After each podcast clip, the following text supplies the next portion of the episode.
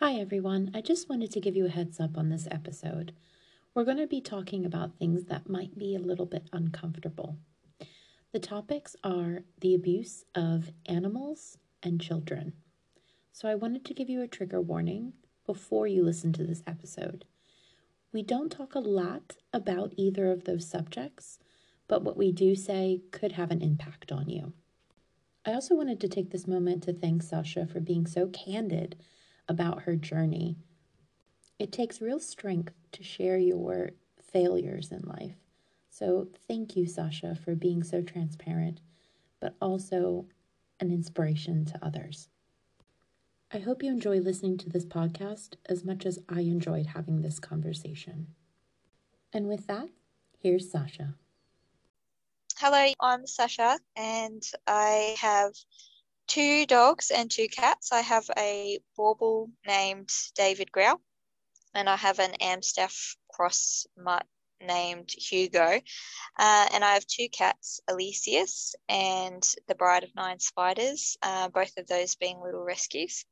Um, and I'm just a handler, uh, not a trainer, who's uh, you know trying to focus on spreading education and the you know the information that I've been so lucky to glean about force free training and handling on my Instagrams. So I actually found you, I think it just popped up randomly on on Instagram and I'm always really really cautious whenever I see, you know, certain breeds before I start following them because I've been burned so many times where like I see a beautiful dog and it's in a harness and I'm like, "Oh, this is amazing." And then I'm I start following them and then a few like days later or something, I see that dog again and then it's in a prong collar and I'm like, no, like what have I done? Um, so I feel very sheepish about having to unfollow them. But with oh. yours, I I looked through lots of the the kind of like photos and and the videos and I was like, I am really impressed. So yeah, I have to I definitely have to credit you for what you present on social media because I think it just Dave he has that look of a dog, that social, you know, misunderstanding. But seeing him, and he's very prominently like the photos and stuff of him like in harnesses and the, the work that you're doing with food and toys and stuff. Do you get a lot of people, you know, like me that are just like, oh my God, I just want to tell you how great you're doing? well, it's all very flattering. So thank you. Um, I think in the Boerboel community or mastiff in general, but definitely the Boerboel community, I've I haven't been able to find uh, very many people at all who share the same views. Um, and there's everyone's trying to do their best, um, you know, to buy their dog, but also just to stay in control when they've got a dog that you know outweighs them uh, and definitely outmuscles them. Uh, but even the ones who'll say that they are force free or positive, uh, you'll see them, you know, the next day in shock collars or, uh, you know, sneakily hidden slip leads or something like that, or you know, yelling at their dog. Um, so it's very, it feels very lonely. Um, but there's a lot of people who do go out of their way to message, and it won't be for the whole methodology or it won't be for the whole um, support of or, or, throwing away of aversives, but people do message frequently and they do um, say that they say very nice things. Uh, sometimes I get a lot of nasty comments, uh, a lot of people being very condescending, especially sexism towards me handling um, a dog who clearly outweighs me. Um, but there's a lot of um, people who will message and they will ask for uh, advice, any any knowledge that I have gleaned elsewhere that I can impart, um, and that's what I'm ultimately all about. I'm not here to preach and I'm not here to argue. Uh, I don't want to start conflicts or contention online, um, but I do want. I have a. I have this yearning to pass on as much knowledge as I can to whoever is actively wanting to listen to me and if someone if anyone can you know look at my dog and see how under control he is and how happy he is and how uh, enriched he is and they can take away just one thing uh, and put it towards their dog ownership that would be that would make me so happy that would, that's my goal yeah It's interesting because when you were saying about the whole like sexism aspect, I never really, I never really considered that. So it's interesting it's that, crazy. Yeah, it's interesting that people actually feel the need to message you about that. like, it's even when I walk down the street, um, my partner and I, we have we have running jokes going and you know some days when i'm uh, like i battle with chronic illness um, and some days i'm just not up to you know doing my usual uh, going out and walking and putting all that mental effort and physical effort into training um, and I'll ask him to come along and just be that because he doesn't train. He's he doesn't he doesn't handle Dave at all uh, and he wouldn't be in control if he tried to take him out for a walk even with like timing of the reinforcements or anything like that. That's not his forte. Um, but he will go with me like a little shadow and he'll walk behind me because his uh, simple masculine presence is all it takes to stop passerbys um, from shouting things at me. Um, mm-hmm. And the behavior won't change from Dave, and he'll be as just just as well behaved as always and will be just as in sync as always um, or you know or as having a bad day as always you know we always have bad days every now and then but um, you know the comments will instantly change from either uh, you know people shout at us that dog's going to kill someone uh, people throw basketballs at us throw glass bottles at us. We get kids screaming at us, trolleys thrown at us, any sort of projectile um, or abuse. Almost every walk is guaranteed. Um, but then having a male come along with me, people will either not talk to me, they'll cross over the road, uh, or they'll say very pleasant things um, and be like, oh, that's a cool dog. And then they'll walk on. So it's really crazy. But yeah, uh, simply having um, you know, someone with different genitals on the walk is sometimes all the difference it takes um, to just, you know, uh, help the public perception. Wow. That is, I don't even have the words for that. I can't imagine that. And the fact that you still go out and don't let that kind of put you off is really commending because I think a lot of people, myself included, I would like, bah, bah, bah. but I think a lot of people would find that almost like debilitating to to even leave the house. It's very confronting. I um whenever I leave on my own uh, to walk Dave, um, I know that he's under control and I'd never put him in a situation where I feel like I might uh, lose control or he might be over threshold and unable to control his own behavior. However, I always wear a GoPro um, strapped to a chest harness, and you'll see it in a lot of my uh, photos and videos.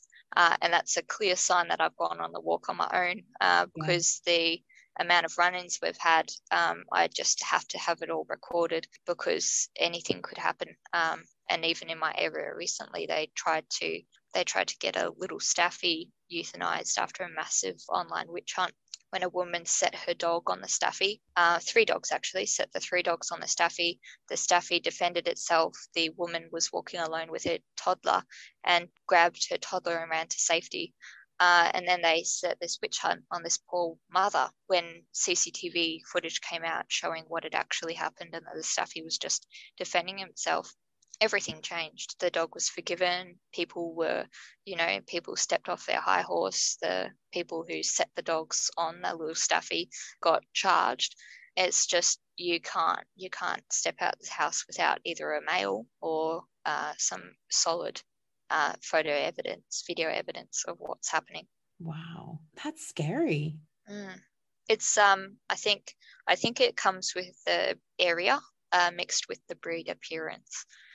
So we actually had um, Sean on one of the podcast episodes, um, and she has a Boerboel, and you know she does. I see her doing a lot of work, and I think this the kind of there are similarities running between you know the kind of situation that you're talking about, but she lives in Wales.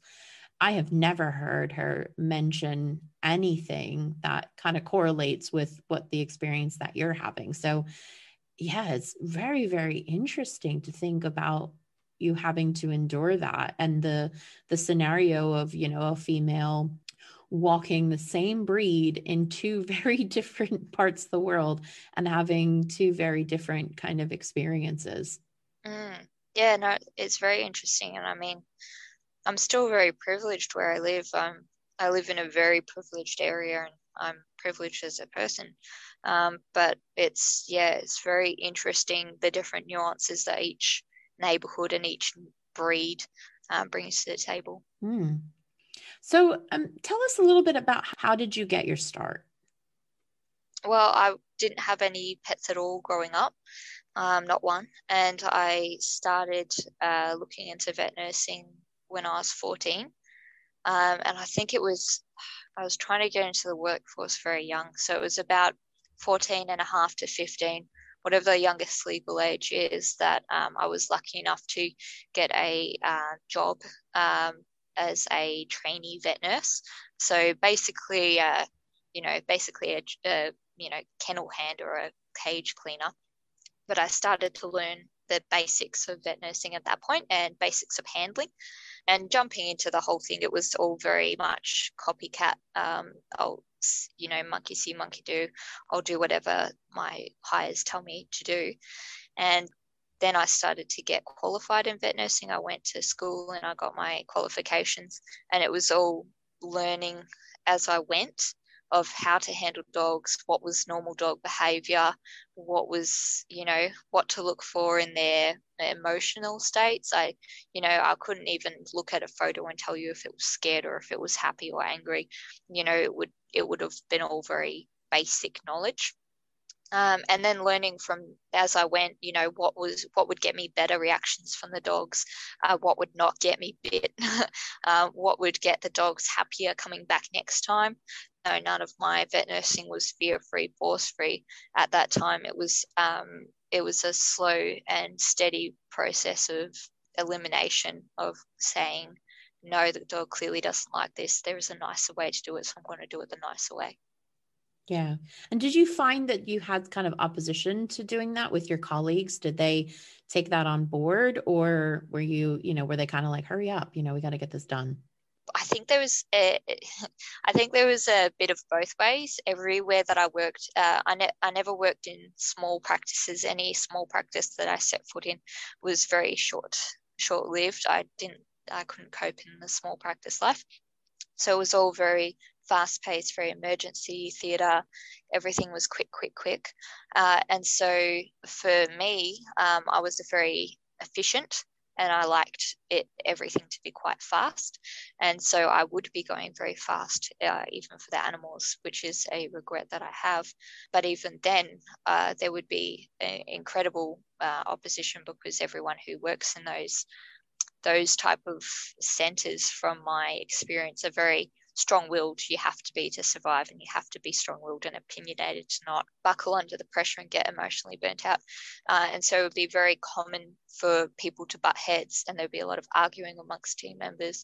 Uh, and even if i was to put a sign on a cage and say this dog is fear aggressive if you just let it come out of the cage and then put a leash on it it'll be fine instead of cornering it um, and then you get people arguing and shouting and screaming and going out of their way to corner the dog to make a point. It would be it would be constant, just back and forth. And I, I don't see any of that as a, a direct reflection on the person.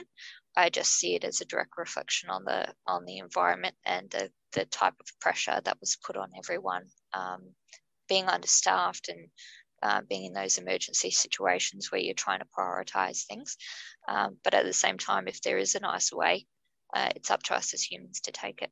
I had a very similar start. So I started off, um, I actually started off in rescue, really kind of volunteering and doing stuff like part time, and and then going into veterinary nursing. But I mean, we were we were kind of lucky. There were the occasional situations where I saw something and I thought, oh, I really don't like the way that that dog was spoken to, or I don't like the way that that dog was handled. And thankfully, you know, for whatever reason, those people didn't really, a lot of them didn't really stick around. So we had like a really high turnover of, of people in a couple of the practices I was at. I would have similar situations where, you know, I was trying to do the best I could for animals and would be told, you know, maybe not even directly, but just someone just grabbing the dog or, you know, saying use this or, you know, just trying to get the get the job done essentially. Um, and it was really conflicting for me because at the end of the day, I felt like we were there to help make dogs and cats and animals better but at the same time seeing them kind of compromised in these situations. And at the end of the day like you said like sometimes you just have to get it done. It some things just need to be done but in those situations where we could take a little bit more time and care it was nice that some of us were and then those people who weren't generally i didn't we didn't get along very well yeah yeah so have you kind of always been involved in veterinary? Did you get into any kind of like rescue work or how did you kind of transition from the kind of veterinary side to more of the training side? So I I was working like one of the places that I was working for a, a fair few years uh, was also coupled with a shelter, and we would deal with a lot of the shelter dogs going through, and a lot of the dogs that came in for or cats for various reasons uh, and various states of neglect uh, would end up being you know surrendered for financial cost uh, for financial reasons or um, simply for the fact that the uh, owners didn't want to pursue veterinary care and you'd have to make the choice of is it ethical to euthanize them for you know a flea burden or should we just get them to sign this cat over to us and we'll get rid of the fleas you know? Um, so we were dealing with a lot of shelter pets through there. Um, and i got i was very eager to have my very first pet as an adopted pet. I was very eager to you know do the whole you know save a life adopt don't shop uh, whole deal. And I started to look at all the dogs that were coming in um, and to ask around. Unfortunately, I, I was in a real tight spot. Um, you know, veterinary nurses in Australia are on minimum wage. Uh, so I was barely able to pay for my own meals. Most of the time, I was barely able to pay for my own rent. I was living in a share house uh, with five, five or six other people, and we at the time, uh, we already had a dog that one of the housemates owned, and I wanted a dog that would fit in there and fit in with my lifestyle. And kind of, I, you know, I didn't know much about dogs. I just wanted something that could cuddle me at night and go for a walk every now and then, and we could have a great time. You know, walk on the beach and eat pizza and all that kind of thing. And as I started looking, I noticed that not many people were adopting out to 19 year olds, especially not in share houses, and you know, uh, especially not, you know, when they're when they're on such an unstable income. And I finally found someone who would adopt out to me, and I found a dog um, that I really loved, and I got really attached to him fast. His name was Benjamin. He was a little English staffy.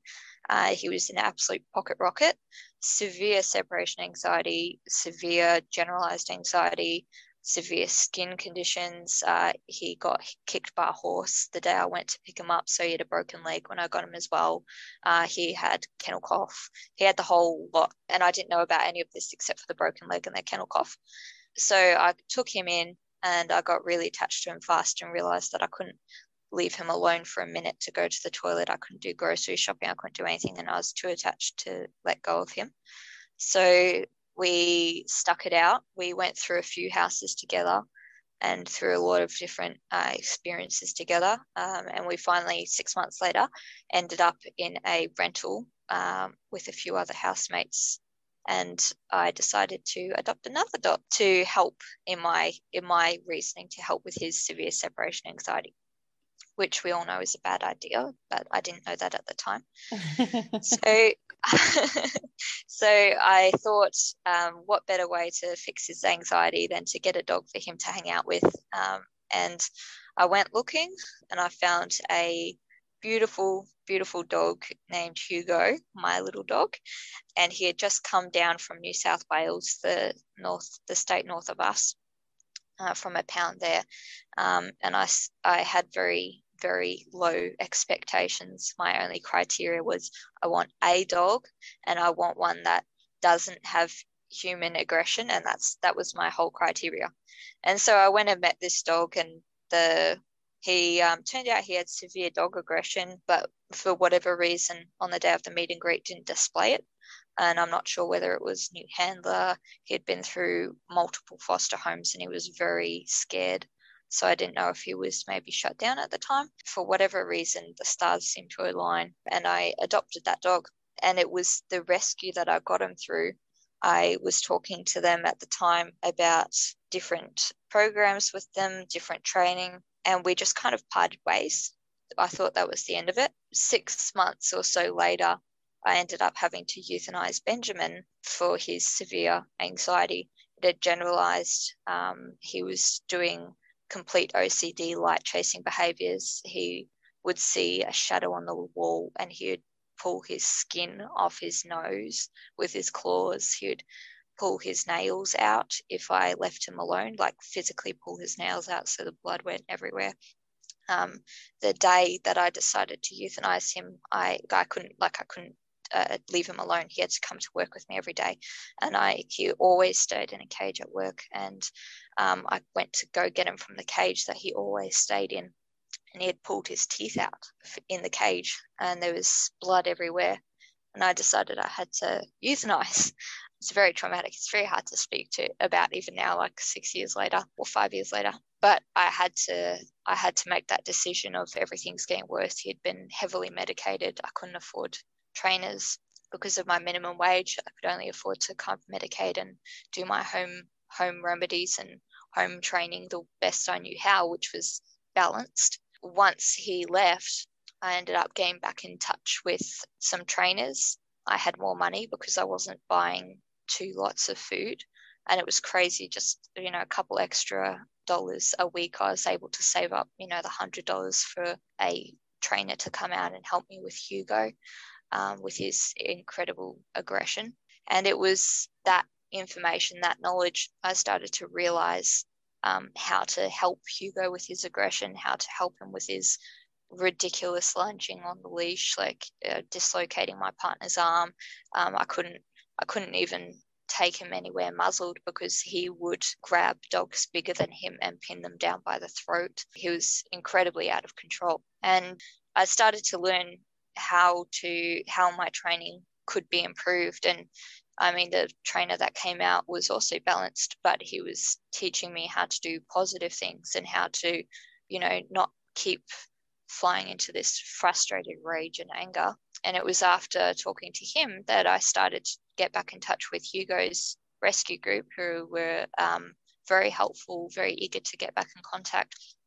And they um, they started talking to me about what I already knew about dog training and how they were, you know, at the at the heart of their um, organization, Force Free, and how they needed a manager to help, you know, uh, manage all their foster dogs. Uh, since they didn't have any shelter, they had all their dogs in foster homes, and I was able to start going around and talking to foster carers and t- handing over dogs to them and telling them how to train dogs and how to handle them. Even in my ignorance, I was able to say, you know, don't do this, do this. This is how we treat force free. This is how you're going to manage these symptoms or this aggression or this behavior issue uh, for the next little bit until we can get a real trainer in.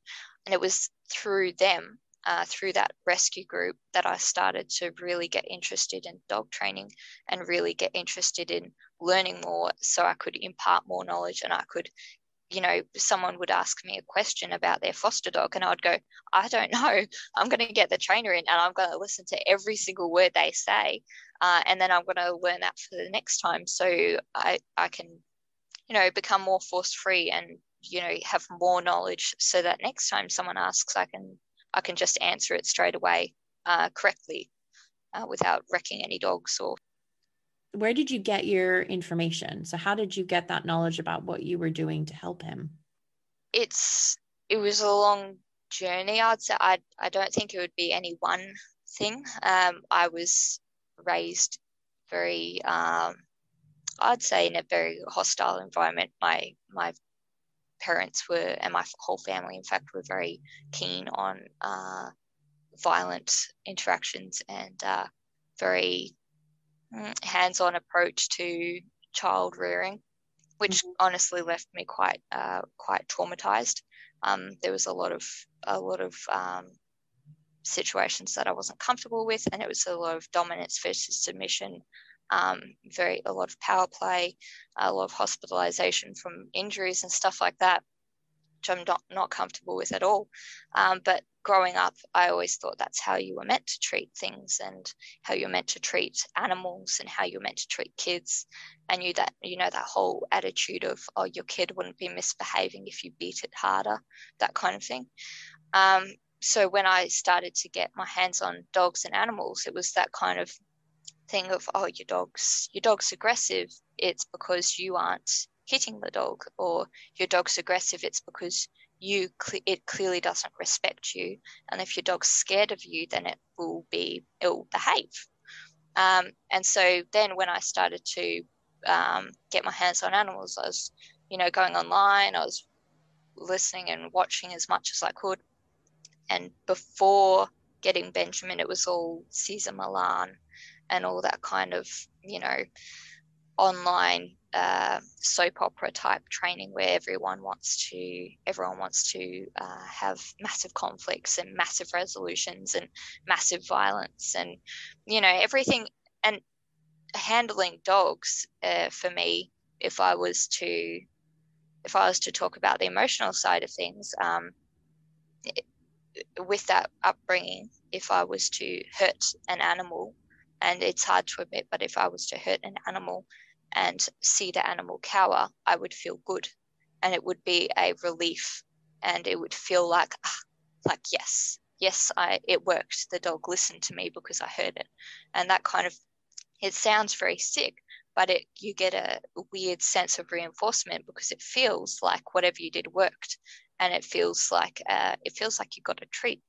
Um, and it's, it was very difficult for me to start to switch my thinking over to going, no, treats are not just for trick training and just for sitting pretty and just for rolling over. Um, you know, treats are to treats are to reinforce every part of your life um, for the dog.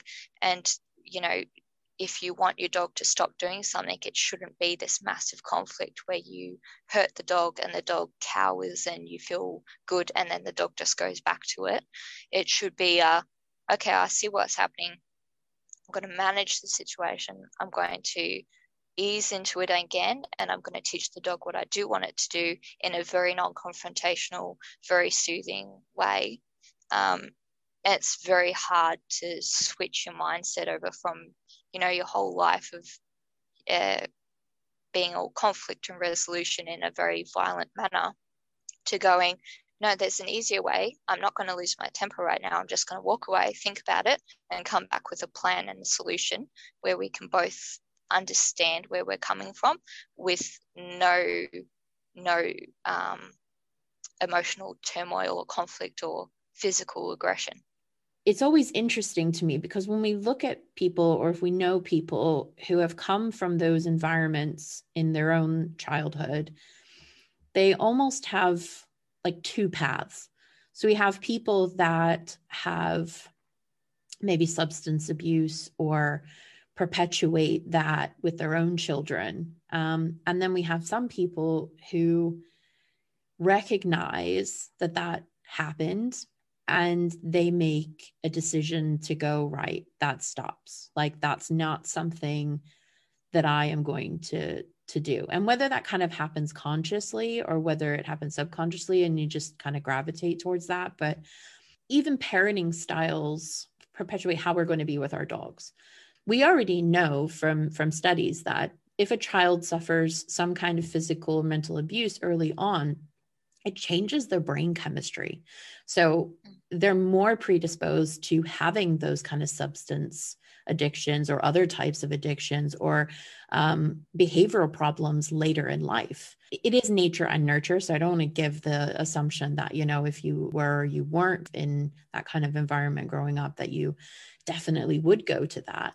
But we see it in our dogs. If a dog has come from a situation where they have been neglected, it's setting them down a path that makes that next home or you know if they are in the rescue or whatever it makes it harder for that dog. And the same with us as as people. Yeah i totally agree. And i, I still i still see the signs in hugo of when i used to use um, aversives on him. And it's there's it's just once in a while like once in a, a blue moon every six months i might make a movement or something and the reaction i get is so uh, exaggerated. You can only only imagine what went through the dog's mind. And I, I'll, you know it's that constant guilt. But you know it's a, like you said that decision um, and it's a conscious decision of going you know i've i've grown up. My mind is my mind is you know developed past those childhood years um, of leaving you know i left home early and that was the best thing i could have done uh, was move out uh, and get into the workforce um, before turning into an adult uh, so that I could get my mind clear and get away from that hostile environment. And once I got out of it, I started to realize, hey, like I can have a relationship and never throw anything. I can never, I cannot get beaten. I can, I can live a normal life. And then when I started to see that in my relationships and see that I could have a, a normal conversation without ending up uh, getting physically overpowered, um, I started to really apply that to the dogs. And, you know, the more I learn and the more I think about it looking back, I, it's just, it's just toxic. It's just that whole mentality of, uh, you know, dominance versus submission and um, hurting your dogs or uh, even applying discomfort very in very uh, specific ways uh, to get an outcome. If if your dog is understanding what you're saying, then it shouldn't need discomfort and it shouldn't need to feel uh, uneasy around you to be able to work with you and go along with what you what you're saying. And I mean, Dave has been like the most difficult dog I've ever tried to train in my life. He doesn't he doesn't want food. He's very non-food motivated. I I had a struggle trying to feed him as a puppy, um, and I still struggle to get his normal food allowance into him each day. Um, and yet, even with that, and him not really being a people pleaser, you know, I still look at him and I still go, I would never, ever put you in that instance where you feel you have to do what I say, uh, or there will be a very uncomfortable consequence which I will apply. Uh, I mean, there's management, there's reinforcement, there's plenty of ways I can keep them away from ever being in trouble or strife or running out into the middle of the road. Um, and none of the situations in real life would require me to go out of my way and yell or hit or hurt him or step into his space even um, to make him do what I say. Yeah. It's it's an interesting thing because I think we I mean even between the balance community like we all love dogs but there is a mm. line that just for me I just don't cross into. And it's not to say that I couldn't. It's not to say that I, you know, don't understand how some tools work or I don't, you know, feel frustrated or you know i'm having the same experiences i'm having the same kind of emotions mm. i just make that conscious decision to be not you know i'm just not going to go there and frustration i mean having Lycan has has taught me so so so much yeah i mean hugo was shut down uh, when i got him uh, which it, you know, contraindicates his whole severe aggression. But he would sit in the corner of the room for 24 hours a day um, if I didn't put his food bowl in a different room. You know, he would just not move uh, if he was given the choice. And at the time, I thought that was fantastic. I thought that was such a good dog.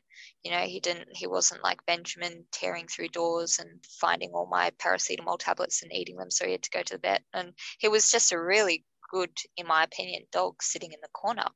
Uh, and it was only when I was able to, um, I changed workplaces out of vet nursing and I was able to afford a um, trainer to come and uh, spend and I think it was like an hour every day that I was gone um, to train him.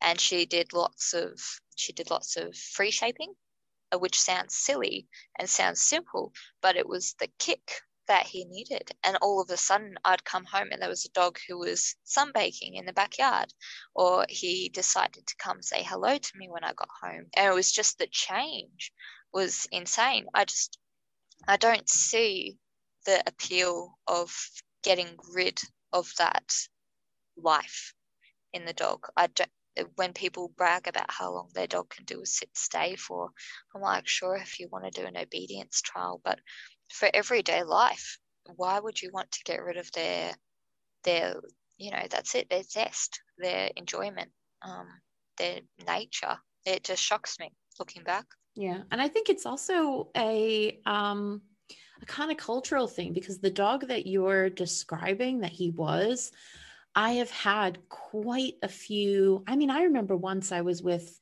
I was at the park with Lycan and he was just kind of doing his own thing. And, you know, again, because he's a German Shepherd, I think sometimes people look at him and if he's, not at heel and you know paying constant attention to me then there's something wrong but at the park there was another german shepherd that was there and i've seen this dog on on multiple occasions and generally the gist is the dog is told down, he goes down, a toy is thrown, he goes and gets the toy.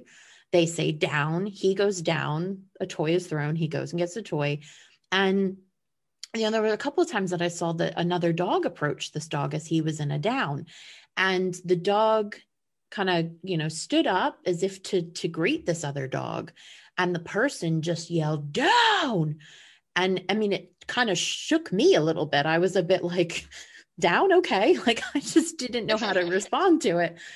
And the dog didn't go into the down. And the person just said, I said down, do as you're told. And I was like, whoa, like that is impacting me. I, and I'm all the way on the other side of the field. Like I can't imagine this, this dogs, you know. We ran into a, it was me and a, an assistant. We ran into another person in the park and they had a dog and they, you know, commented on Lycan and how pretty he was. And I was like, oh, thank you. And then they said, did you see that other German Shepherd? It's so well behaved. And my face often gives me away. Can't, my face has always been quite expressive. And so mm. I, I naturally made a face, not on purpose. I think it just something happened. The lady kind of said, Oh, do you not think? And I was also in my um in my business gear. So oh, I think yeah. that had a little bit to add to it. And she was like, Oh, do you not think he's good? And I was like, He's not being a dog. And I said, like, what purpose does it serve for him doing that repetitively? And she kind of thought and she you know she was like oh I, I guess so. I just said like you know what? A dog should be a dog. Like you know at the end of the day if you come to a park and all you're doing is laying it down and, and grabbing a toy and laying down and grabbing a toy why even come to the park? Like that's me that's me in a nutshell when i'm out. Um like but it's this kind of thought process of like that dog is a good dog because he's doing what he's told when he's told to do it and it's like, what kind of life is that? I mean, I know as a person, as a human being, like I don't deal well with people barking orders at me. I don't deal with well with people not explaining to me why I maybe need to do something or taking the time to you know if somebody's trying to teach me something and they're just kind of going through it and they're you know you say like why do I need to do that? and they say because I told you to. It's like that's not an answer for me. Like I, I find that very you know why and that's sometimes what we need to do when we're looking at our behavior with our dogs you know the, the classic is um, getting the dog to sit at the curb i teach sit in my classes but sit always comes with some extra information. So I will tell people, you know, this is my little spiel about sit. If you want to look at the situation and ask yourself, what am I actually getting my dog? What do I want my dog to do in this situation? And like the sitting at the curb, do you have to do a sit? Could you ask a wait? Could you ask for a down? Could you ask for anything else, maybe, and get the same result? you know, people will kind of say, Well, I want my dog to sit. And it's like, but why do you want the dog to sit? Because you see other dogs sitting, or because you want the dog to just, you know, be safe, be stationary? Like it's not all about the sit necessarily. So we have to get out of this mentality of looking at a dog and going, well, that dog's doing exactly what is told. That must be a good dog. There are times when dogs do need to listen and we do need them to respond. But outside of that, you know, we're asking way too much of them sometimes. Yeah, there's the culture has shifted from saying my dog can be a dog and it can, you know, can growl if someone, uh, some stranger tries to pat it, you know, or it can, it can go, I don't know, chase a bird and then come back and recall, you know, it's changed from that to saying my dog has to fit in a handbag, not growl at anyone, not defend itself, uh, not ever say no to anything. It can't say no to dress ups. It can't say no to um, being scolded. It can't say no to being walked when it's in pain. It can't say no to sitting when I tell it to, even if it's uh, even if a massive truck has just sounded its air horn. You know, all these things. We're not allowing dogs to be dogs, and everyone's saying that their whole uh, overbearing super um, high requirement. I mean, it's not even obedience; it's high requirement abuse is old school and traditional. It's not. You know, go back twenty years, and if you reached into a dog's food bowl and it growled at you, you'd be like, "Oh, who's this idiot reaching into a dog's food bowl?" Nowadays, that's a death sentence for the dog. Yeah. You know the the yeah the stuff you see on the dog pages, especially for Deus type of breed, you know that some kid will jump on its uh, eyeball and try and ride it like a horse and then the dog will grunt or growl or you know god forbid it tried to give a warning snip and the um, comments of abuse and uh, violence towards the dog are shocking. It's just we've lost this we've lost this attitude of letting a dog be a dog and i need i mean i'm i'm uh, very, I find it really hard to have a dog not listen to me immediately. I have to, like, even my poor partner knows if I give some sort of direction or request, I really need it to be listened to. Um, and when it doesn't get listened to, I find it very hard. But that's me on my own emotional journey, trying to learn to control my, you know, control my emotions and not be like my parents and go, okay, you didn't do it immediately. Okay, there was a little delay. It's all right. The world will keep turning. Uh, you can be yourself. And if I get really angry, I'm learning to just get up and walk out of the room. Or uh, I'm learning to just sit down and tie the dog to a post and scatter feed some treats until I've regained my composure. I haven't yelled. I haven't gotten angry that my dog didn't offer an immediate sit. The dog had a great time getting scatter fed, fed treats without me have being tense on the end of the leash. And then we can continue our walk. You know, it's that it's that attitude and that pride of saying, if my dog doesn't listen to me immediately every single time, 100% of the time, it's a direct hit to my ego and I must publicly uh, defend my my self-esteem by you know exerting some sort of horrible violence on this creature you know whether they like it or not.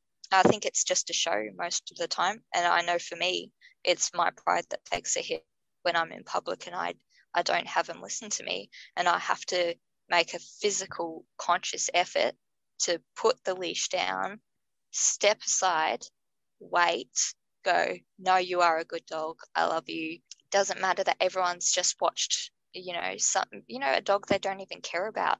Um, you know, miss one thing and the walk's fucking fantastic, and you know the the dog listens to me every other time, uh, and we reinforce every other time. It's yeah, it's it's an interesting emotional change that has to happen in the community um, for people to start treating dogs like dogs again and letting them have that basic human rights of movement and freedom to say, you know what, I don't feel like sitting right now, you know?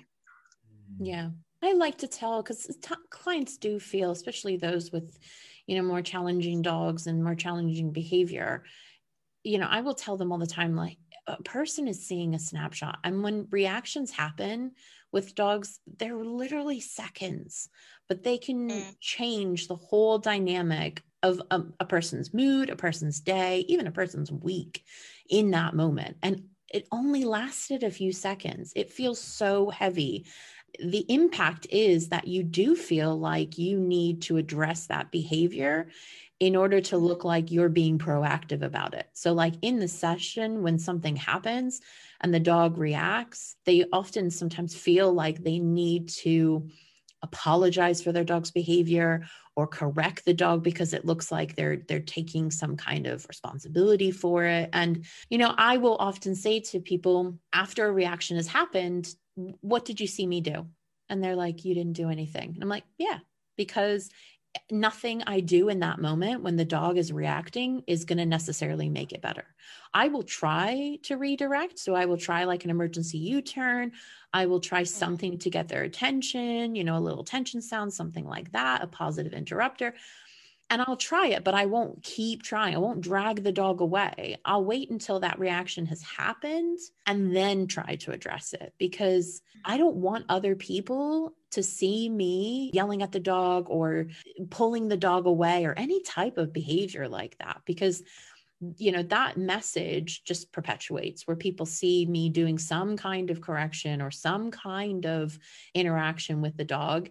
And we have to start normalizing that if a dog has a reaction it's absolutely fine. There's something yeah. in that situation where the dog is having an emotional response. And mm-hmm. just like if a person you know if a, a child was crying you're not going to you know get in the child well you might. You're not going to get in the child's face and be like stop crying right now. What do you do? That's not going to help the situation situation we're gonna you know we're gonna comfort the child. I can't pick up the dog in that moment but I'm going to wait until that dog's done and then I'm going to scatter feed and I'm going to assess. Are we ready to continue? Can we kind of take a break? It's no different in my eyes than than seeing something like that or even any kind of vulnerable being. We really need to stop feeling like the compulsion to correct the behavior or look like we're addressing it by shouting, yelling, hitting, whatever in that moment.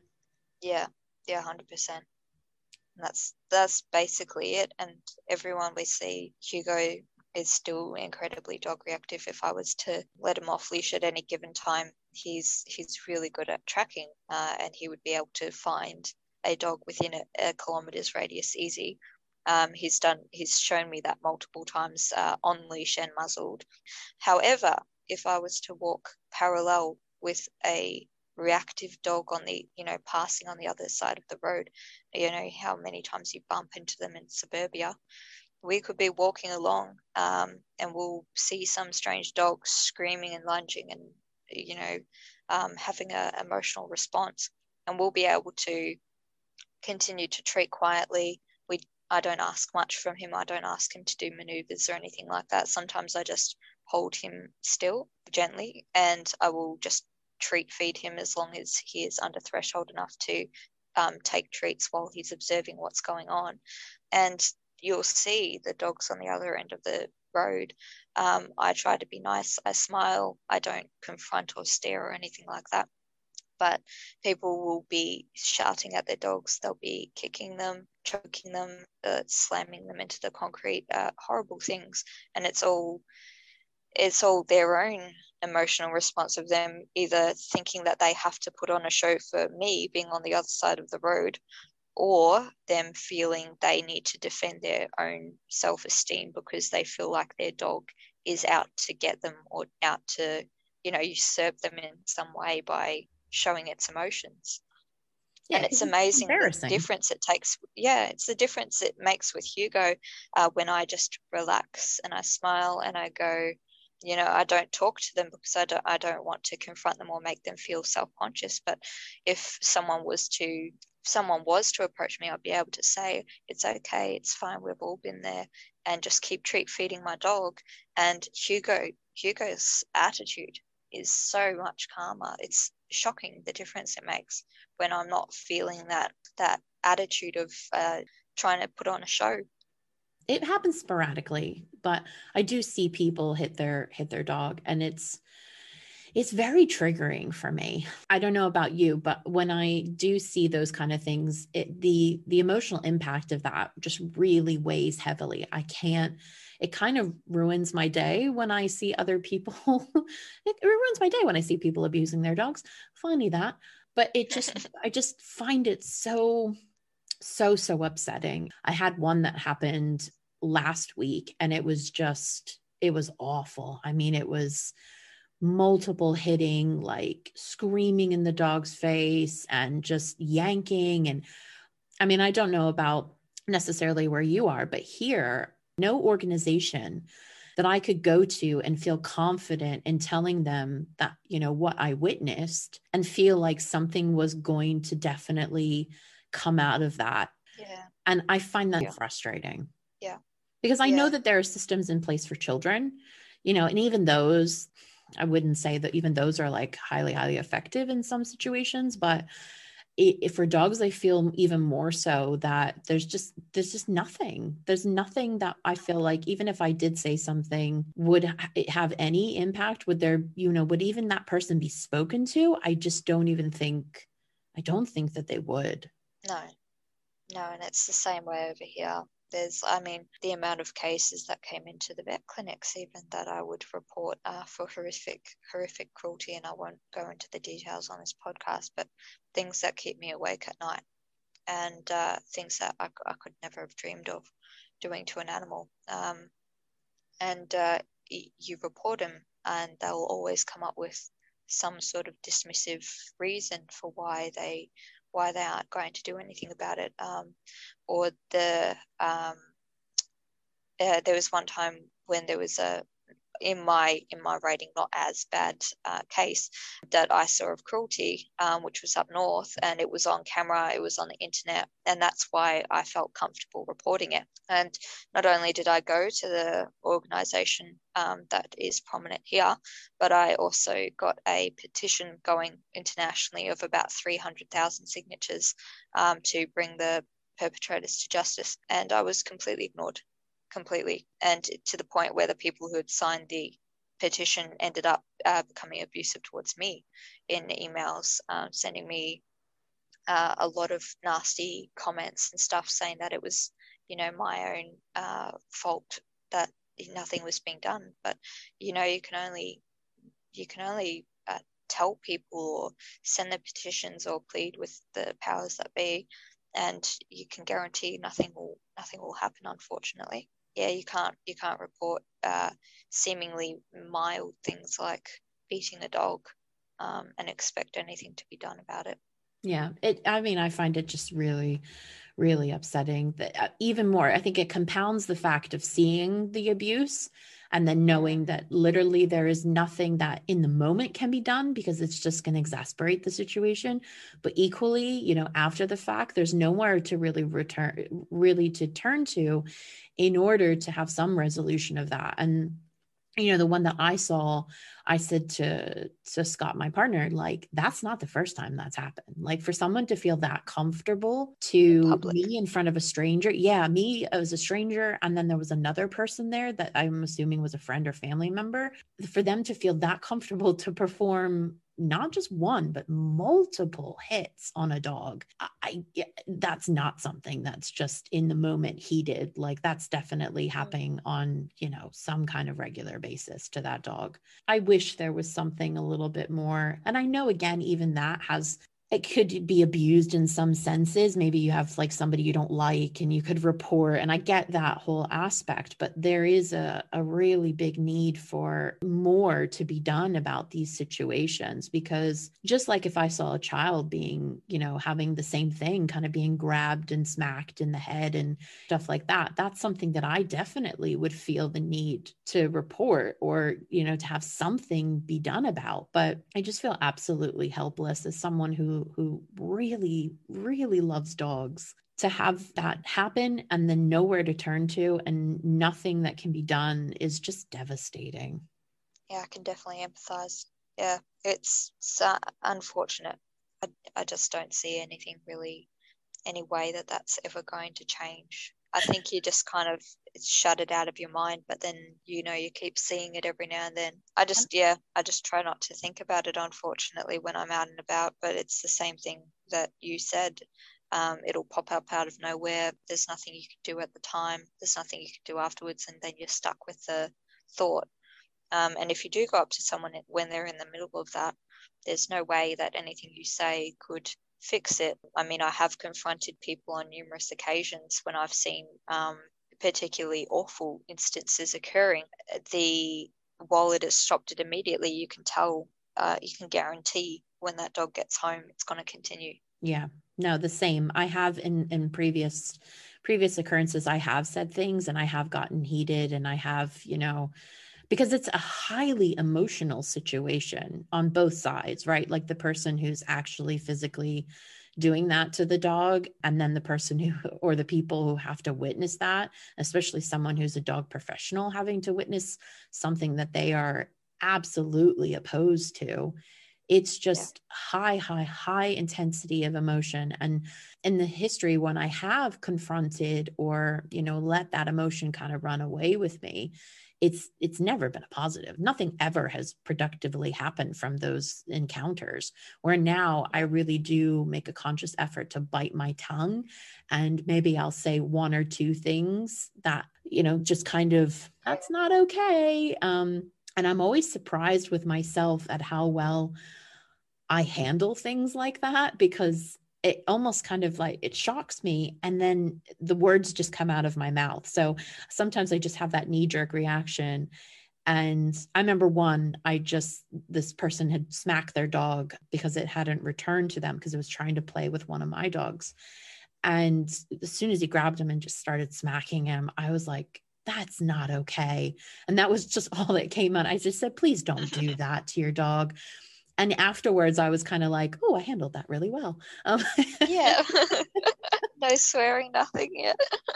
Yeah because it was just like the immediate shock and response and i had no control over no control over that but i was like well done. Like that was very then eh, afterwards you know i saw that that person again and it just seething like anger inside of me like oh God, you know, I can't. Round two, I probably would have said something different, but like, yeah, in that moment, I'm I'm I'm happy with that response. And I mean, that may be all it takes some days to um, be that compromise that these people need to to rethink what they're doing, and like that, you know, where someone might say to me um, back in the day, you know, you shouldn't scruff cats, and you know that tiny non confrontational disapproval that makes them think and go back and go, let's do some research. Hey, there is a better way to do this. Um, I'm going to choose the high path. And, you know, in, in the heat of the moment, they're not going to listen, be listening uh, at all, just like a dog reacting. The humans aren't going to listen. And maybe all it takes is that little that little word and that little thought in the back of their head to get some sort of change on the roll. I mean, that's all we can hope for. Yeah. Mm. I think you have to have that open mindedness. A lot of people really, really struggle to change their minds about things. And um, yeah. we actually, we had a conversation about Nero's diet because he's always, he's always been supplemented with raw since he was a puppy. So he'd have like chicken wings or, you know, I'd add raw bits into his food. He had a, what I thought was a very nutritionally complete cold press food for most of his life. And when Scott and I moved in together, or even when he would come and kind of stay with me and stuff, he would say, you know, why hasn't Nero eaten his dinner? And I was like, oh, he's a free feeder. You know, he he eats when he he's hungry. And he kept saying, he was like, I don't think he likes it. Uh, he's just not into that food. And I was like, no, no, but it's nutritionally, you know, sound. It's a really good food for him but he would eat like his raw. He would gobble his raw. He loved it. So I remember Scott and I having a conversation about it and me saying, you know, it's a nutritionally complete food and blah, blah, blah, and giving my whole spiel about it. And him just being like, you know what? I really think that we should look more into the raw feeding because he enjoys it and, you know, it just makes sense and stuff like that. And I did. I went and I looked more into it and we did. We we did switch him. And I remember the conversation kind of months later and he was like you know what i really commend you because it takes a lot for people to change their mind about things but yeah. you know, you took that on board and could have said just immediately no. And I think at the time I mm-hmm. probably mm. did go, oh, well, I don't know, you know, very conflicted about it because again, I thought it was a really great diet.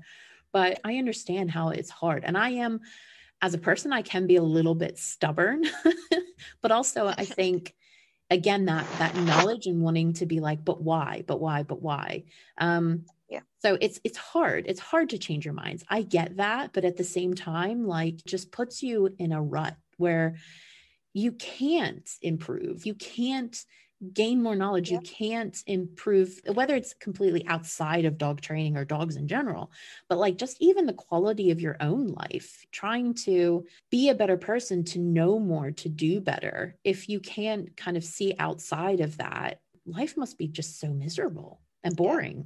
i think it's again like again it's all what we've grown up with and what going against the grain but seeing people who are so stuck in always being right and um, anyone else, anyone who says different is, you know, the enemy.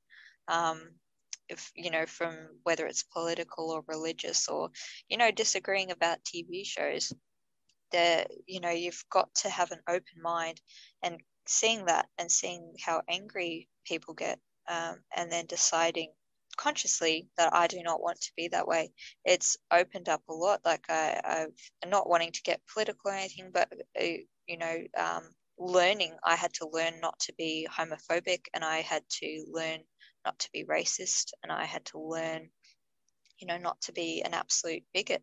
And I had to learn about a lot of life and dog stuff and not judging people and not judging people's pasts, things like that. It was just crazy when you start to open up your mind and go, someone teach me or someone plant a seed.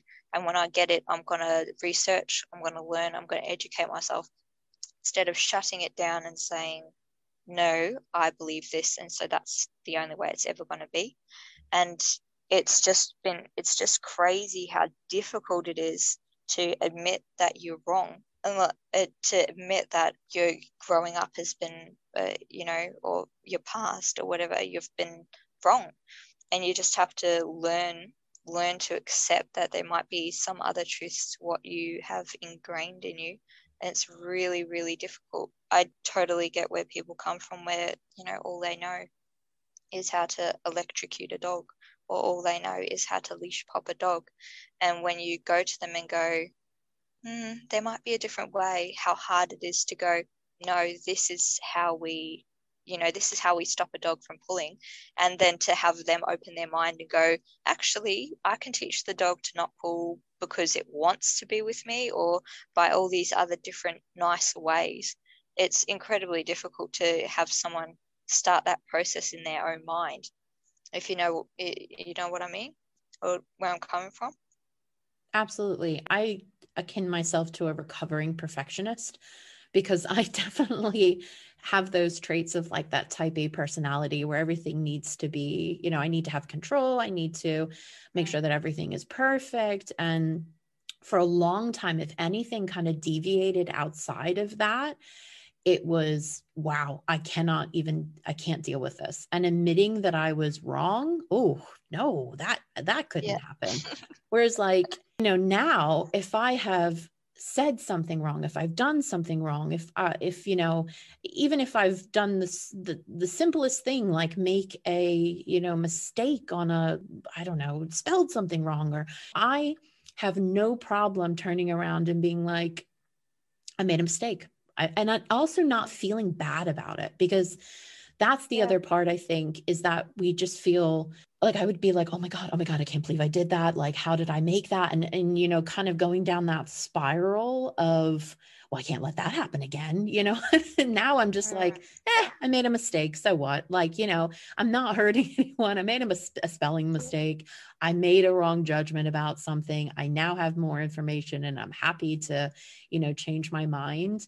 That fixation and not being able to deviate from that is something that I definitely have worked hard on. And I'm also a very introspective, reflective person.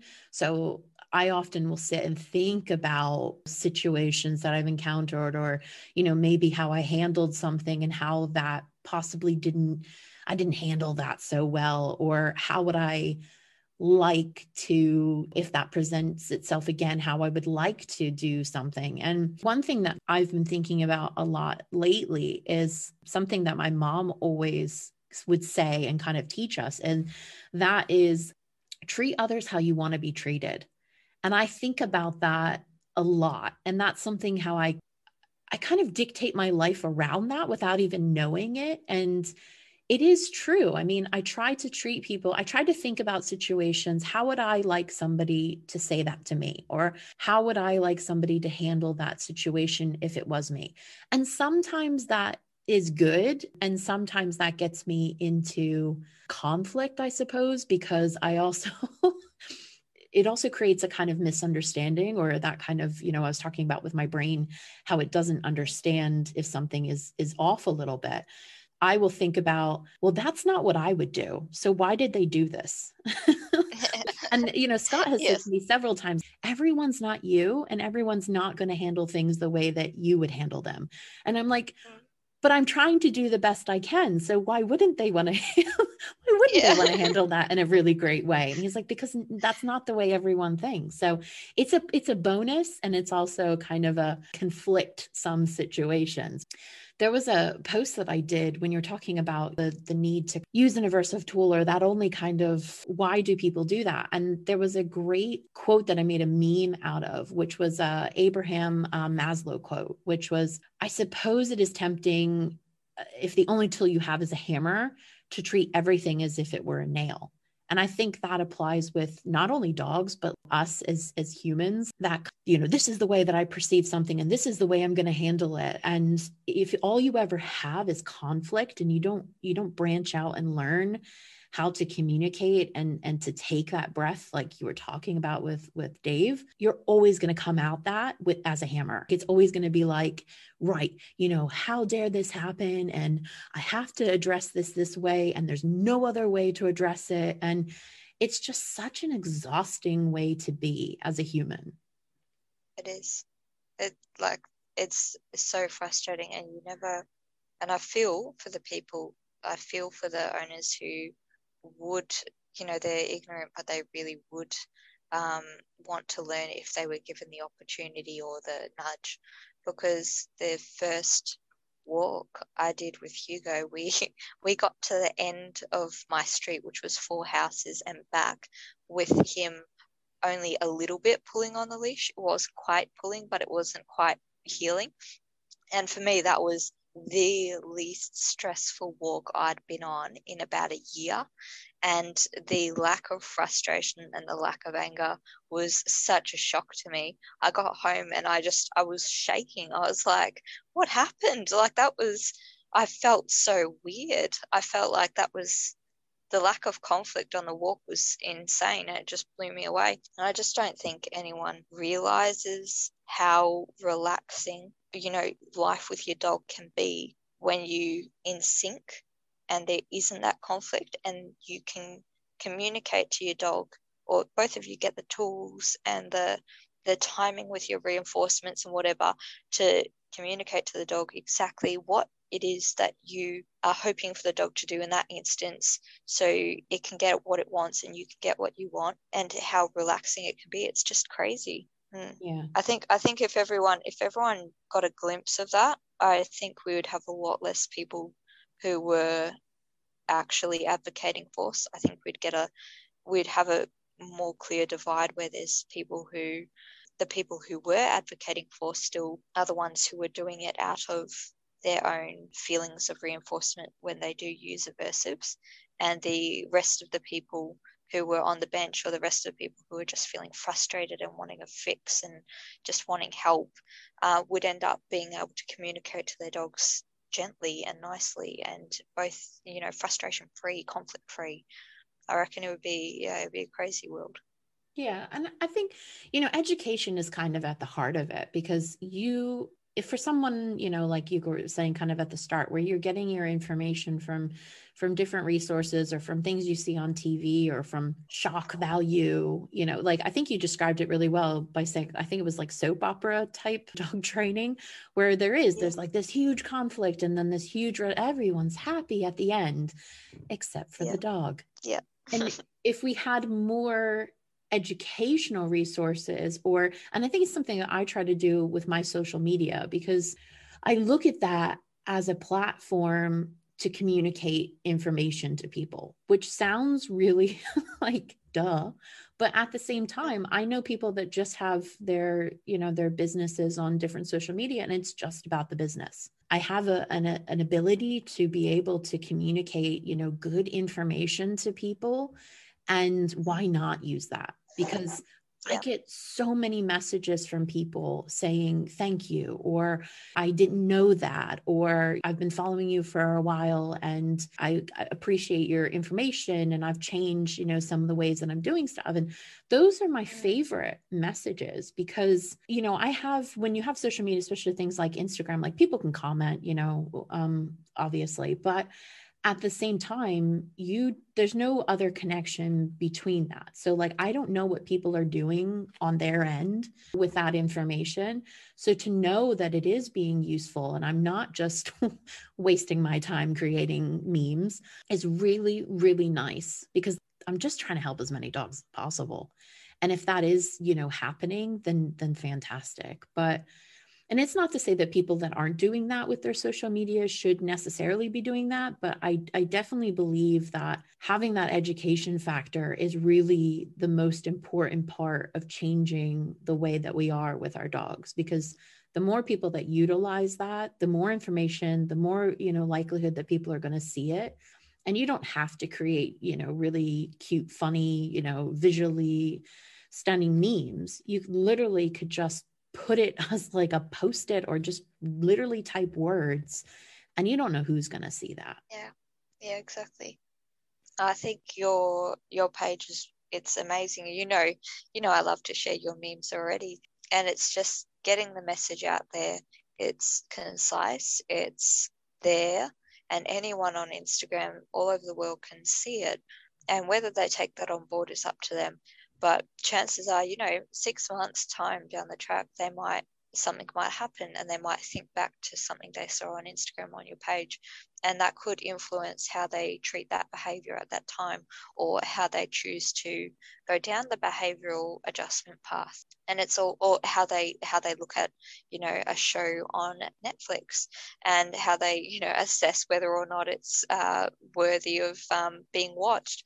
It's just that little seed that gets sown that could hopefully change one person or multiple people's journeys in little ways. And that's i think that's underrated.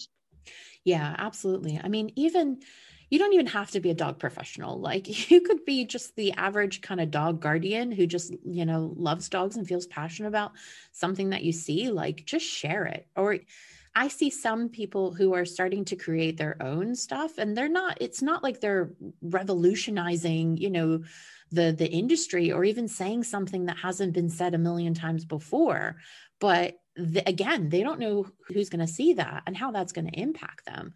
And you're absolutely right. I mean, I've spoken to other professionals and I know for myself that that impact that meme gets shared that information gets absorbed at some level before I was that kind of like all guns blazing, you know, like this is the right way and blah, blah, blah. And that preacher mentality where, and I am passionate. I, you know, this one of those, right. those characteristics of me is like, I get really animated and really passionate about stuff. But, you know, I've, I've been learning to kind of dial that back a little bit because it's good to have standards. It's good to, you know, kind of stick to your values yeah values it's it's good all of that and that's not something i'm giving up but what i am giving up is the intensity that it comes off with because i'm just finding that it's just not it's not feeling comfortable for me anymore whereas before it was very much like that kind of you know baptist preacher mentality where i'm like heal with the power of positive reinforcement and now i'm a bit more like you know, this is what it is, and you can take it, you can leave it. It's not, don't feel negative, don't feel guilty. Because I think that's the other kind of Cohen part that happened is people were starting to feel guilty if they were deviating out of my dog's on a harness and my dog doesn't have a good recall and I'm not using a long line. Or, you know, I've had clients where they are using things like a slip lead and they're not using it for training they're maybe using it to just transfer their dog from one place to another and i just happened to to see them out and then the dog's on a slip lead and they i can see i can visibly see their discomfort in in what is happening yeah. and it's like yeah. I have a slip lead with my dog i i don't use them on nero but with Lycan uh, yeah, uh, to transfer him to the car and to the house, or if I'm going to be doing some training and he's going to be off lead, and I know that for a fact he's going to be on lead for two seconds, why am I going to put his harness on him for that? So it's not to say that, you know, you should feel this immense guilt if you're doing anything outside of what I deem as correct. I just don't want people hurting their dogs. I want them to train them yeah. with kindness. I want them to be educated into the point where their dogs are having fantastic lives and equally they're having a great relationship. But that was the other part is is having people feel less guilt and having a bit of wiggle room within that. And even though that was what I was already doing, I don't think I was conveying that very well on my social media. So, you know, we we all learn, we all progress, and if you're not progressing, you know, in in anything, then again, I think that's a really a really kind of boring and sad life, but yeah, even I have kind of thought I really need to to tone it down a little bit. And it's it actually was TikTok that that oh, brought really? that to me. Yeah, I know. Shocking, isn't it? Because I perfectly underestimated what that experience was going to be like. And I did go for the quick kind of a bit more in your face, being, I suppose, inflammatory. And I just got hit with all these people you know kind of commenting things and again my mentality was to educate and to go all guns blazing and then i remember one day i just was like who are, you know who is this person telling me that you know a tool is is going to give great communication when i know this tool doesn't give good communication and i happened to click on a few profiles and i realized that these these people were children and oh. i thought oh this is I don't want to hurt anyone. I don't want anyone to feel and children you know uh, when i say children i mean like teenagers and stuff and that's a very vulnerable time you know you yeah. and if somebody's talking to you and i don't think anything i said was really like nah i wasn't you know going off on them or anything but i also was being very direct and i think yeah. through text that can be misconstrued as being you know a little bit more forceful than maybe i intended and the thought of those kids reading that and feeling any sort of negativity really affected me. And I thought, wow, you know what? That wasn't something that I experienced on any other social media platform. And that's not what I want to be doing. I, you know, again, it's all a learning curve. Like, had I not had that experience and not actually did a little bit more digging, I wouldn't have come to that conclusion probably. Or maybe I would have just much, much further down the line. But maybe that's a, um, maybe that's a testament to you know the progression that we were talking about of going from that type A personality and always being right. And I mean, back in the day, like maybe you would have just seen that and just stewed on it and uh, dismissed it.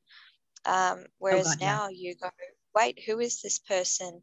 Who am I talking to? I want to get to know them. I want to see where they're coming from. And you clicked on it and you saw it was a child, and you instantly, you know, you adapted. You said, hang on, something's wrong. This is not the approach that I want. And you admitted and you changed. Yeah. I think that's I think that takes a lot. I think that's a lot harder than what a lot of people will admit and even especially on social media where you don't know the person it's so hard to back down and it's so hard for people to go hang on, we're on the same page, or hang on, I am coming off as abrasive with textlation, um, or hang on, maybe there's a better approach um, to this. Uh, it's really difficult.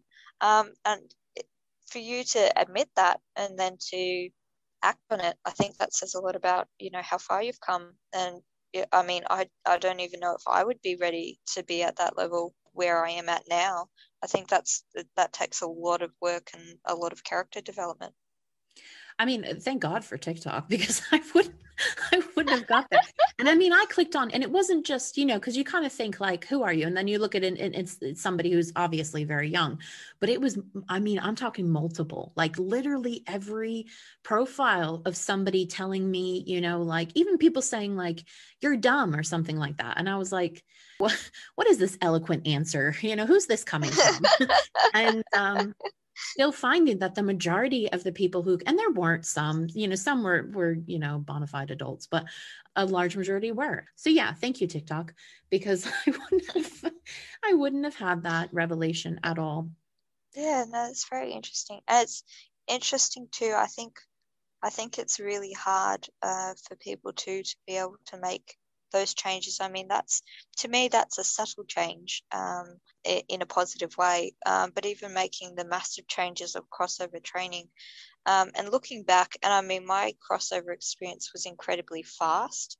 So the people who I'm friends with today, involved with their dogs today, they would remember me as being someone who's incredibly forceful with their dogs. And it's being able to look back and go, I'm not a hypocrite for learning. I'm not a hypocrite for changing. I'm a person who has been educated and accepted the education and the new knowledge and acted on it. Absolutely. A hypocrite wouldn't even cross my mind. I would go, wow, you know what? That person, that's a person to kind of look up to. That's a person or, or to strive to be like because it is hard to to make that change and equally when when i had sean on she was expressing the same thing is to feel like that discomfort with being like, wow, am I a fraud? Because this is what I was saying one minute and now I'm saying something completely different. And that's evolution. If you're not evolving as a person, like what again, what's the point? You you stay stagnant. And you often find that the evolution goes more on on the positive side like it's very rare right you come across somebody and it's like they've de-evolved it's usually in the positive you know in a positive way the other thing i did want to ask you though is your mental health how did you feel when you were using those aversive methods um honestly and it's still look, I still look backwards and I'm sure of it. I, I felt reinforced. Yeah. I definitely felt like I was doing the right thing. And it was that reinforcement of instant fix in my eyes. I mean, it didn't fix anything, but you know, you you do something aversive and it seems to fix it, or you use an anti-barking collar and the dog stops barking.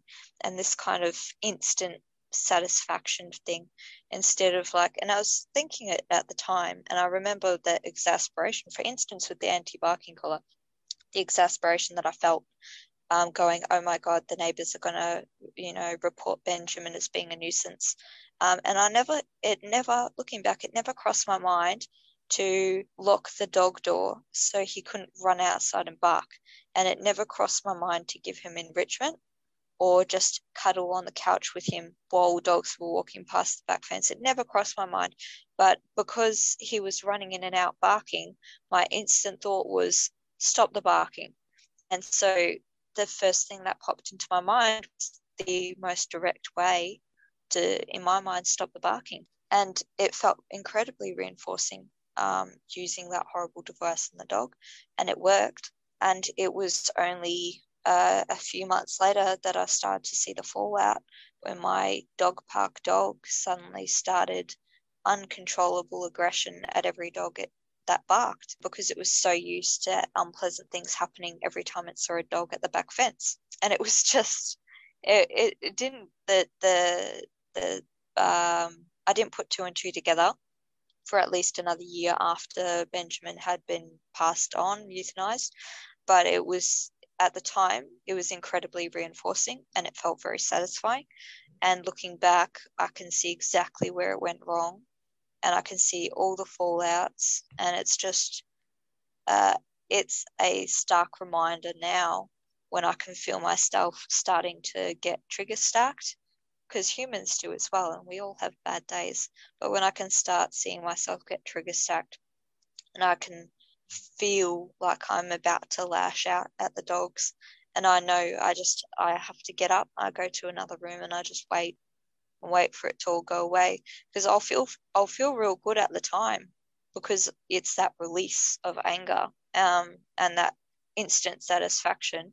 Um, but then the fallout is huge, and then often like if I accidentally lose my temper these days, um, which unfortunately is still something that I that I unfortunately do once every now and then, I'll I'll yell at my partner, or my partner will yell at me. I'll yell at the dogs, uh, or yell where the dogs are around rather, um, and I, I cry afterwards. the the look on the faces and you know that betrayal. It I mean I get teary just talking about it uh, it's awful. It's really awful. Um, thinking about, you know, how pleasant everything is and how everything works together, how the dogs trust me, um, and then to raise my voice or uh, have a breakdown where I I can't control my emotions, and then seeing the looks on the dogs' faces of shock, um, even fear when they see, you know, me it just oh it's mortifying now. Yeah. i think that's i think that's also how far i've come as well like disassociating myself from my childhood. I don't want anything to do with that i don't want to be anything like that and thinking now that i've uh, now that i've moved away from using that violence all the time. It was every five minutes. Every five minutes, I'd find something to yell at the dogs for, or hit the dog, or kick the dog, or choke the dog. I'd always find something. Um, and now that I, it's such a so, it's so out of my mind. I would never choke the dog ever. I would I'd never want to yell at the dog. I never hit them, you know. So when I do raise my voice, it's so out of place and all I can picture in my head when I see the dogs is how I felt as a kid. Um, and it's just that um, now it's just completely different emotions. Now it's yeah, now it's awful. Um, so I can I can see where people are coming from when they when they choke a dog and it works and they go okay so i'm going to keep choking it and they feel good about themselves. I totally get that. I understand it. See where they're coming from. But when you can find a better way to do something and you can find a way to be kind to a, a animal um, or someone that's weaker than you like a kid or a new colleague at work when you can find a nicer way to go about something why wouldn't you? And when you do you'd feel so so much better and so much more at ease looking back than if you were to cause that conflict and that frustration and that tension and that bond breakdown um, simply for the instant gratification. Yeah. It would be interesting to know about how many kind of like force free or fear free and all of those, you know, positive kind of circles, like how many people have actually experienced punishment and abuse in their in their kind of you know lives because I know for me personally, it, that is the driving force. I can't stand anything like that. I don't like making fun of people. I've never liked making fun of people. I don't like when I see people making fun of people.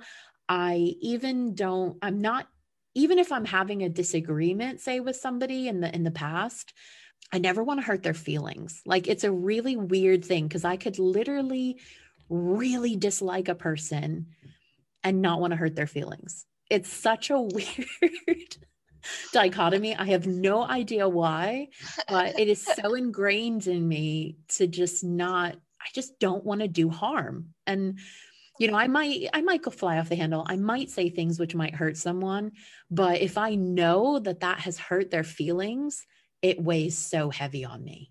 And it's something yeah. I've never been able to escape and it's the same with dogs yeah. i mean i can't it just really really impacts me and i hate and I, and also that falls in with the whole like you know people not being like me because i think how could you do that and not feel guilt about it not feel you know how do you go to sleep at night being yeah, it's a good day of like, you know, hitting my dog or, you know, I just can't, that would weigh so, so heavily. And I would feel so, such a tremendous amount of guilt for that. Yeah. Yeah. I, I, yeah, it's really weird looking back. And, um, yeah, I think, I think there's a lot of different things that come into play. Mm-hmm. Um, and I, mm, I don't even know how to explain it. I genuinely, genuinely adored my dogs. And I don't get, like now, looking at people beating their dogs uh, and they chain them outside and all that. And I can, you know, you can tell they're not that bonded. But it was so weird for me being in that position. And I'd, I'd spoon my dog every night to go to sleep. I'd pay for as much medicine as I could afford for his anxiety. I'd take him everywhere with me.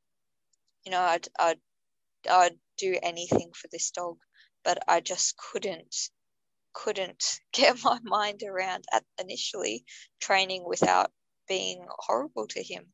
And I just thought that's the way it was. And, you know, it's crazy that I could be so adoring of this dog and so attached to this dog and yet hurt it so often, um, thinking that I was doing the right thing and feeling good about it. Um, and it's just I don't know. Maybe that's maybe that's what my parents thought love was.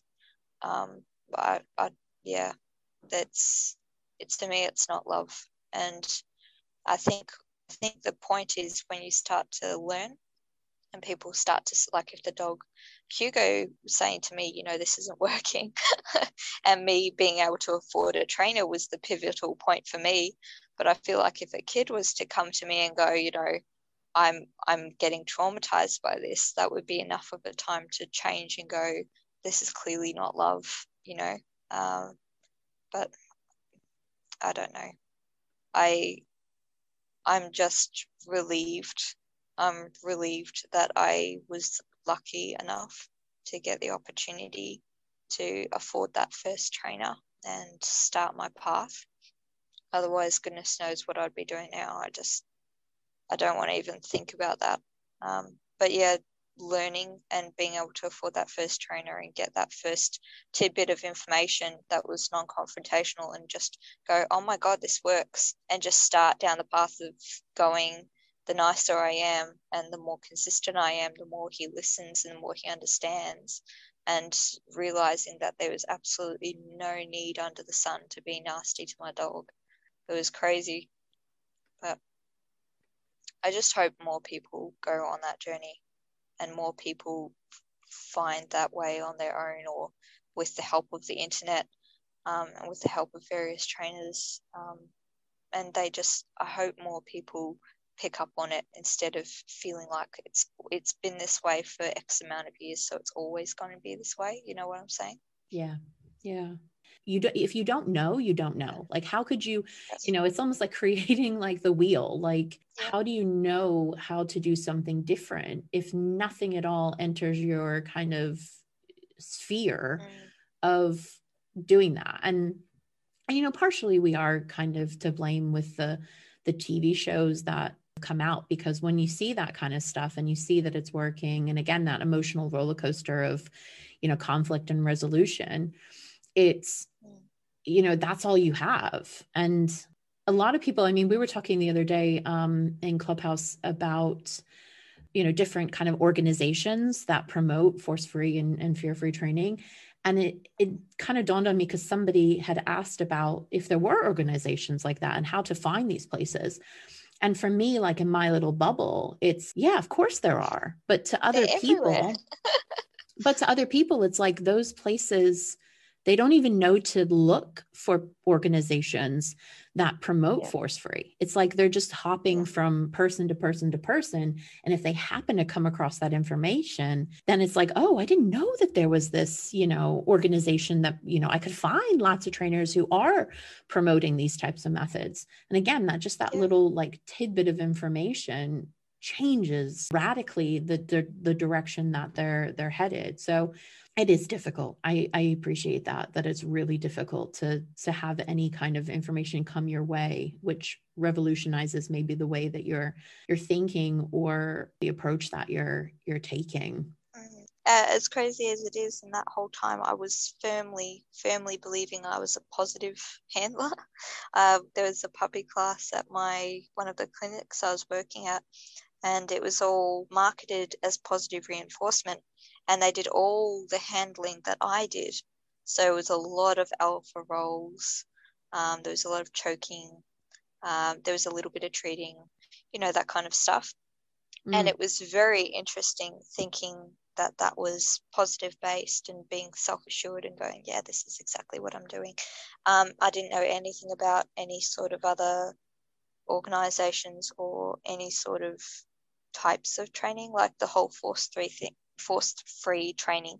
I didn't hear about at all um, for quite some time. Um, and once I once I did find it, I was like, gee, you know, this is this is this is interesting. It's new. It's very radical to what my thinking is at the moment, but you know, it opened my eyes. It's very interesting. Yeah. It's it's funny that that you mentioned that that you went to a class that was promoting that and thinking that was what you were doing and then mm. it's like yeah. what is this magic? Like what is this like, I'm already doing that. yeah. Yeah, exactly no, I was like I I was very I was very comfortable thinking I was a positive handler, but it's it's just it's what's marketed, and um, even now if you try and you know screen any number of um, trainers websites all over the world, it's a matter of nitpicking through the through their descriptions uh, for keywords or buzzwords which might indicate to you that they are using heavy aversives, but they're telling everyone that they're positive. Yeah. And it's really difficult for new handlers, new trainers, new owners who have just got, you know, maybe a rescue dog or a puppy and their hands are full to be able to go through everything and go, hey, this is a heavily qualified scientific based trainer versus this is a, um, uh, you know, this is just a uh, self-proclaimed Cesar Millan. They can't tell the difference, and it's it's hard enough for someone like I'm sure it's hard enough for you as well as it is for me to, you know, stare through pages and pages of um, trainers' sites to find keywords to go. Yes, this one is a trustworthy trainer. They're worth an email, or no, don't go to this person. They're just going to put a shock collar on your dog. It's hard. And I think, I mean, you, yes. And I think that's why, like, on my website, I make it as clear as possible. Like, this is what I do. And I'm tr- that's another kind of aspect of the education, which I really try to, to get across to people is that, like, you know, if you don't see, if you don't pretty much immediately see the things that you should be looking for. So, like, you know, terms like force free or fear free or reward based or even certain organizations, if that is not abundantly clear, click off, like end that, because that's it should be. And if you're trying to really search for it and you're trying to find it, that's it's i don't think that that's the person that you should you know did, did, yeah, devote your time to because I know for a fact that I try to make it abundantly clear. Like, I could not imagine someone going to any of my social media kind of channels and going, What kind of trainer is she? like, what does she use? Like, I just want it to be like a neon sign, you know, immediately. And I think a lot of my colleagues do as well.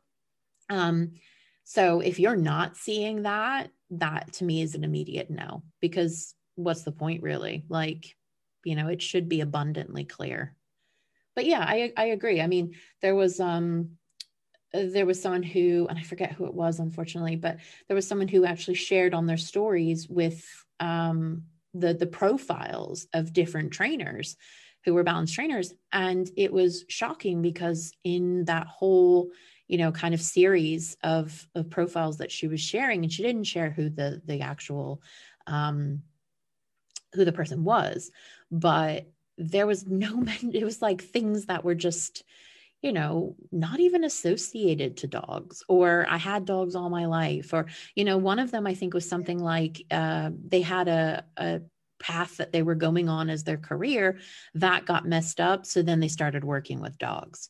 It wasn't like you know that they had put in lots of education and time and energy and you know studied with so and so and you know done stuff that it wasn't anything like that. And that again to me is like so sad that somebody could that people feel comfortable to put that on their website and also that people read that and go yeah this is the person i want to work with. When in other kind of sectors of of psychology and mental health and education, we're looking for people who have certifications. And that's just not the thing that we're doing with dogs. And, you know, it really, really should be. Mm, yeah. I mean, someone drew the comparison the other day uh, that I also saw online, and it was basically what you just said. Uh, if you saw if you saw a dentist who said he had teeth all his life, would you go to him or would you go to the one who went to dental school? And I'm like, yes, I want the one who has the list of qualifications and, you know, the webinars they've gone to and the diplomas and degrees and certificates they've gotten and uh, years and, you know, all the information of how much knowledge they've or how much effort they've put into furthering their own knowledge, not the person who says, I can stand over a dog so I can handle yours. Yeah. I mean, by that equivalent, anybody could be like a psychiatrist because we're all around yeah. people. So, I mean, yes. like, you know, you're as qualified as I, I have a brain. Yeah. yeah. Exactly. I happen to be human. Therefore, I can do. Like, nah, I don't. I don't think so. Nobody wants me coaching them anyway on on humans. Dogs, yes. humans. Yeah. You know, we're all we're all making do really. Um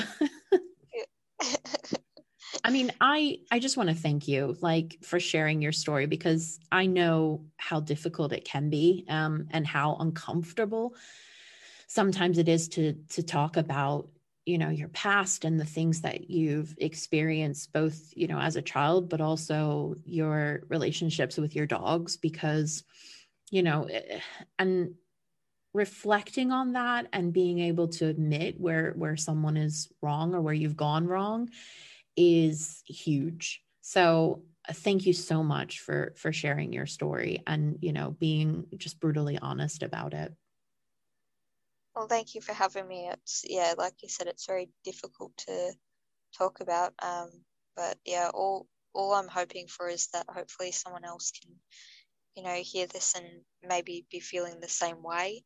I mean, I'm still going to be educating myself, and I'm going to look back on this in ten years' time and go, "Gee, Sasha, you were ignorant." But I'm hoping, I'm hoping that it's I still keep learning and keep progressing in the same way. Thank you for listening to this episode of the Dog Logical podcast. If you would like more information about anything that you've heard in this episode, such as how do you get your dog started on a different training method, you can message me on any of my social media platforms. If you don't want to message me directly, you can also just send me an email or leave a voice message. The information on how to do both is on my website, rplusdogs.com.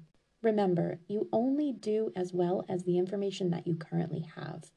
When you know better, you can do better. Thanks again for listening.